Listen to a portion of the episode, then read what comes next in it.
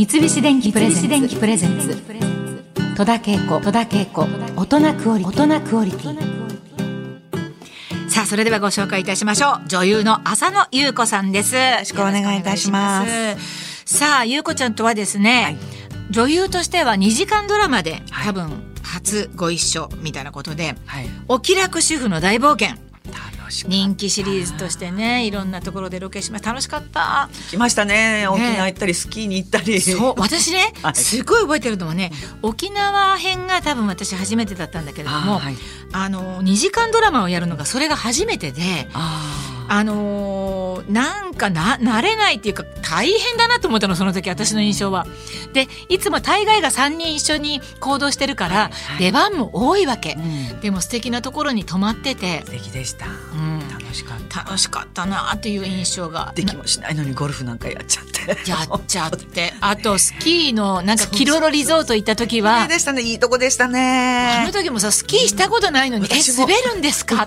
本当ですちょっとね亡くなった深浦さんが出ててね。はい面白かったですね深浦さん、ね、深浦はスキーが上手でシャッとね滑ってたんだけど、だって私一番思い出に残ってるのは、うん、どっちの作品もそうだったと思うんですが、必ずお姉さんは犯人に殴られるんですよ。私？気絶で気絶してふって目が覚めた。鼻血出してんの。この鼻血出してる顔がもうたまんないキュートなんですよ。そうなんもう大好きですあれ。そうだ必ず私はなんか殴られるのねそうそうそうちょっとあのきっとあれなのね。あの間が悪い主婦なのね。三人のうちのキャラクターがね。鼻血が出てるからよく女優さんで鼻血 OK で素敵と思いました。そうなんだな、石野真子ちゃんとかもね、ね、出ててね、はい、なんといっても三人とも歌手をやっていたという この3人がね、ドラマをやっていたということでまあそして、えー、浅野ゆう子ちゃんといえばもう何といっても80年代から90年代にかけてのこの一世を風靡したトレンディードラマと言われてた時代のね。ありがとうございます。ねだその頃はだからもう私はもう当然歌手をやってないのでずっと優子ちゃんの優子ちゃんも歌手からその女優さんにこううまく転校していってそういう人たくさんいたんだけど、まあ、なかなかあのなんていうのかなうまくつながらない人も中にはいるわけでそんな中優子ちゃんはバーってこううまく女優さんあ女優さんになったんだなと思って私はいやいやいや見てたんだけどねテレビで見ない日はないっていうもう本当にご活躍でございました。これ今流れてるのかな？あのアクアマリンのままでいて、はい、これあのもうダブル浅野と呼ばれていた浅野敦子さんと浅野ゆう子さん、はい、このそのドラマの主題歌。抱きしめたいの主題歌で抱きしめたいの主題歌でね、はいこれどうですか？その当時のトレンディードラマっていうのを振り返って。トレンディードラマってその前はそんなふうに言われてなかったでしょ？トレンディードラマなんていう。そういう言葉なかったですよね。なかったですよね。この時代からトレンディードラマっていう言葉ができた、そうやたらカタカナのなんかね、うんうん。職業イメージが。そうです。カタカナ職業。エキストラさんは外国の人みたいな。ああそうそうそうそう、はいね、そんな時代でしたね。どんな感じです？もう忙しかったでしょ？うもう寝る間もなくあの当時は本当にイケイケゴーゴーで、うん、あのまた今日も夜明けのコーヒー一緒に飲みましたねっていう時代でしたね。そうね。私がドラマちょっとやり始めた頃もまだそんな名残があったからいつまでも撮るねっていう感じ。ですよね、うん、うん、今はまあ割と早く返してくれるようにね、はい、なってるけど朝まで撮っててうちに一回帰ってシャワー浴びてまたすぐ出てくるみたいなね、うん、そういうのね、うん、本当はちょっといけないことなんでしょう。いけないことなのに、はい、どれだけやりますかっていうね、ね、うん、そんな感じでしたね。そんな時代でした。あとバブリーな感じもあったから、はい、ドラマの予算的にもふんだんにあった時代じゃないですか？ありましたね。タイトルバックを取りに行くためだけに外国行っちゃうぞみたいな、ね、はい、考えられない。ね 海外でよくドラマ撮ったりとかね。でスペシャルっていうと海外ロケ行こうみたいな。そうですそうです。あと打ち上げとかもね。あもうね。贅沢に。贅沢でしたね。温泉貸し切りみたいな、はい。お送りしたのは1989年の富士の月9ドラマ「君の瞳を逮捕する」の主題歌ですね、はい。えー久保田利伸さんで「You Are Mine」でした、はい。こちらが元祖月9月9でトレンディードラマ。スタートしましたっていう作品です。ねトレンディードラマの元祖と言われた作品だそうで、ちょうどね私がね劇団に入ってもうアクセクしてる頃ですね。バブルって何？って感じでね、えーもう本当に。私が30代の頃だもんね。89年でしょ？うん、そうだね。あんまりこの頃ねもうテレビを もうだって朝から夜中までずっと劇団でいろいろやってたからね。あーすごいそうなの。時々しか見てなかったけどでもトレンディードラマのことは知ってるんですよね。陣内孝則さんとか柳葉さんとか、はい三上さんとかと共演されてて、はい。えーその後の躍進につながるきっかけになったドラマということに。なんかなる素敵なドラマでした。刑事さんなのに、うんうん、全然なんか刑事っぽくなくて。なくてねア。フターファイブの話しかやんない。すごい素敵。まあたくさんのドラマに出演されたわけなんですけれども大勢の俳優さんとも共演されています。恩人とも言える方が野際陽子さんということでね、もうこれはもう私たちもみんなあの優子ちゃんと野際さんが仲良しだっていうのもね。時々あのいろんなあのお洋服買いに行く場所でお二人に出会ったりとかそうですね。ばったり会ったりとかね。ね。そんなことあったりとかして、まあ、野際さん本当に素敵な方はでしたけれども、あの番組は長男の嫁ではい。ご一緒された、いやでもその前にその前にも。抱きしめたいで私の母の役を、あそうなんだ。ねはい、さんが演じてください。じゃあもうお付き合いは結構長長かったです。はい。ね。えでも、まあ、レギュラーで連ドラとか一緒にするとねもうがぜん仲良くなると思うんですけれども、はい。たくさん思い出はあると思うけれども、なんか印象に残ってることとかうん。ありますか？これだけはみたいな。うん。野際さんから教わったこととか。野際さんが、まあ、お誕生日の時にうん必ずお言葉くださるんですけど、うんうん50歳になった時に、うんうん。女も女優も50からよって書いてくださったんですよ。そこはなんかちょっとあんまりそうなのかなって50になったばっかりだしこれからなんかいいことあんのかなって思って、うん。よく考えたら、野際さんがうん。離婚なさったのはうん。50代、で私がその後になって気がついたら、うん。うん。結婚したのも50代、うんうんうん。あ50代なんだっていうのが最近なんか分かるようになってきましたね。うそうなんだね。まあ野際さんが言ったことはもうすべてにおいて説得力ですね。あるよね、本当にね。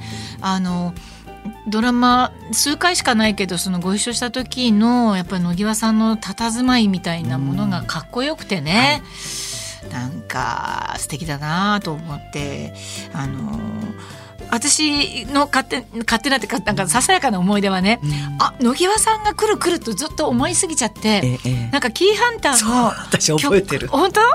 曲をなんか何気なく口ずさんでしまってそばで。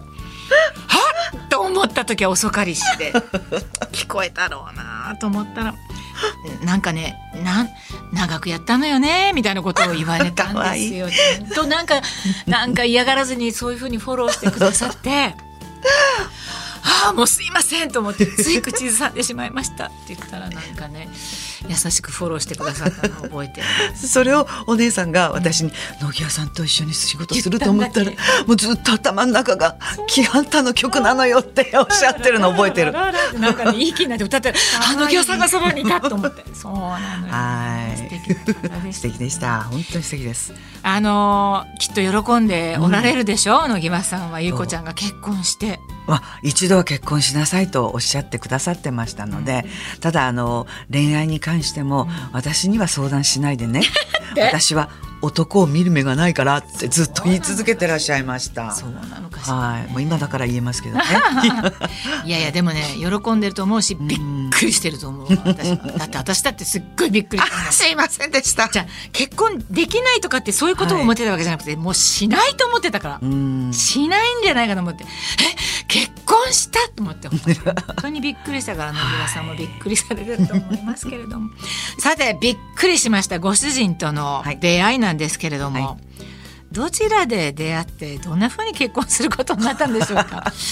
ええ。あんまり普段のあのプライベートでどこどこのパーティーとか、誰々のお誕生日とか出かけるタイプではないんですタイプではない。知ってます。はい、えー、でそれがたまたまあの、まあ、前々から遊びに来てねってお家に遊びに来てねっておっしゃってくださる方がいて、うん、まあある方の誕生日のパーティーを自分家でやるから一回ぐらい遊び来てよっておっしゃって誘ってくださったので、じゃあ行ってみようかなと思ったところに、まあ、今のあの夫もその共通の知り合いだったみたいで来ていてそこでナンパじゃないですけれども、なんかこうフリーに立食だったんで、横にスッと来て、であの座って、何飲んでるんですか?」って聞かれたんですよ。私お酒いただけないから、お茶です」って言ってたら「またまた」とか言われて なんだこいつって思ったんですよ。あんたのあんたが私の何を知ってんのとここまででかかったんです。ぐっとこらえてそのまま帰ったんです。うん、帰ったら、うん、なんと古風な人で、うん、あのもちろん携帯の番号も知らないし、うん、自宅も知らないし、うん、あの先日お目にかかった何々ですっていう手紙をですね、事務所の方に送ってきてくださいまして、えー、事務所にですから、当然私のマネージャーは開封して読むわけですよ。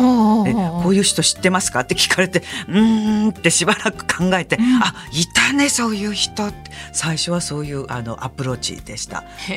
お食事に行って誘っていただいたんですけれども、うん、あの2人で出かけるのはなんかこの年齢もあれですけれどもちょっとお二人でっていうのはってお断りさせていただいたんで,、うんうん、でまあ、それからでもあの、まあ、友人を通じて、うん、まあ、みんなでじゃあ出かけましょうかみたいなのが、こう何度か繰り返されてるうちに、みたいな点点点です。へえ。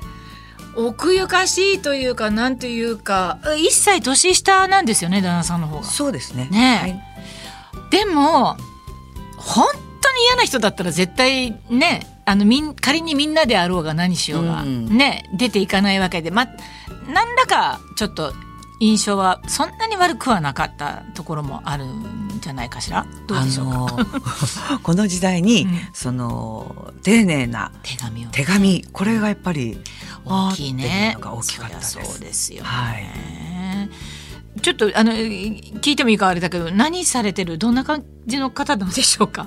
えー、放送終わったら言います。わかりました。はいわかりました。なるほどね。でもその方もさ浅野ゆう子さんって分かってて横に行って。何かおしゃべりなのは結構勇気いったんじゃないかなって思われたりもするわけですけれどもまあこのコロナ禍でお二人の時間も増えたと思いますけれどもどうですか？二人であのコロナ禍を過ごしていてまあどんな時間が増えているんでしょうかね。お家でいることも多いですよね結局はね。そうですね、うん、結局外に出てはいけないっていう時間をずっと2年半過ごしましたので、うんうんうん、どうしても家でご飯を作る回数っていうのは増えましたね。ご飯はゆうこちゃん作ってんの？作ってるんですよ。素晴らしい偉いじゃない。いやいやしかもデザートまで要求されてしまうので。すごい。いやとケーキ焼いたりしてます。すごい。困ります。素晴らしいのね浅野ゆう子さんという方は。えー、じゃあもうどんどん太っていくばっかりじゃないですか。そうなんですよ。どうすればいいんですか？ねまずいです。ね、三宅さんになんか運動してるって聞かれて、うん、散歩してますって言ったら、うん、それだけじゃ足りないって言われて。はい。そうですか。厳しいです。なんかあれですか？あのこんなこと聞くのちょっとあれなんだけど結婚してよかったなって思ってることってどんなことがあります？ぜひ私に教えていただきたいです。やだ えー、まあ、今後もしかしてまた私にも何かあった場合にちょっと参考に。結局家にこもってた2年間一、うん、人だったら、うん、相当参ってたと思うんですよ。そうなんね、はい、でくだらないことでもいいから、うん、話ができるっていうのは、うんうん、とても大切なんだなっていうことに気づきました。うん、だって一人でいたら一日声を発しないことだってあるわけですよ。腹が立っても誰かがいるっていうその空気感のぬくもりこれっていいもんだなっていうのもこの2年ですごく感じました。よかった。もうゆうこちゃんがそんなことをね あの今日 言ってるってことでもうなんかよかったな幸せだなってありがとうございます。それを聞いてるだけでもね思いますけれども。三菱電機プレゼンツ。戸田恵子戸田恵子。大人クオリティ